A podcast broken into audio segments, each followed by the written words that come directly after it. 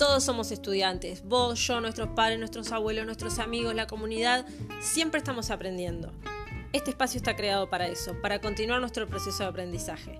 Te invito a que nos escuches durante todas las semanas, a que agarres un cuaderno, una lapicera, abras un Word, las notas del celular, lo que te quede cómodo y te aprontes para esta aventura en la cual seguramente alguna que otra cosita vas a escribir.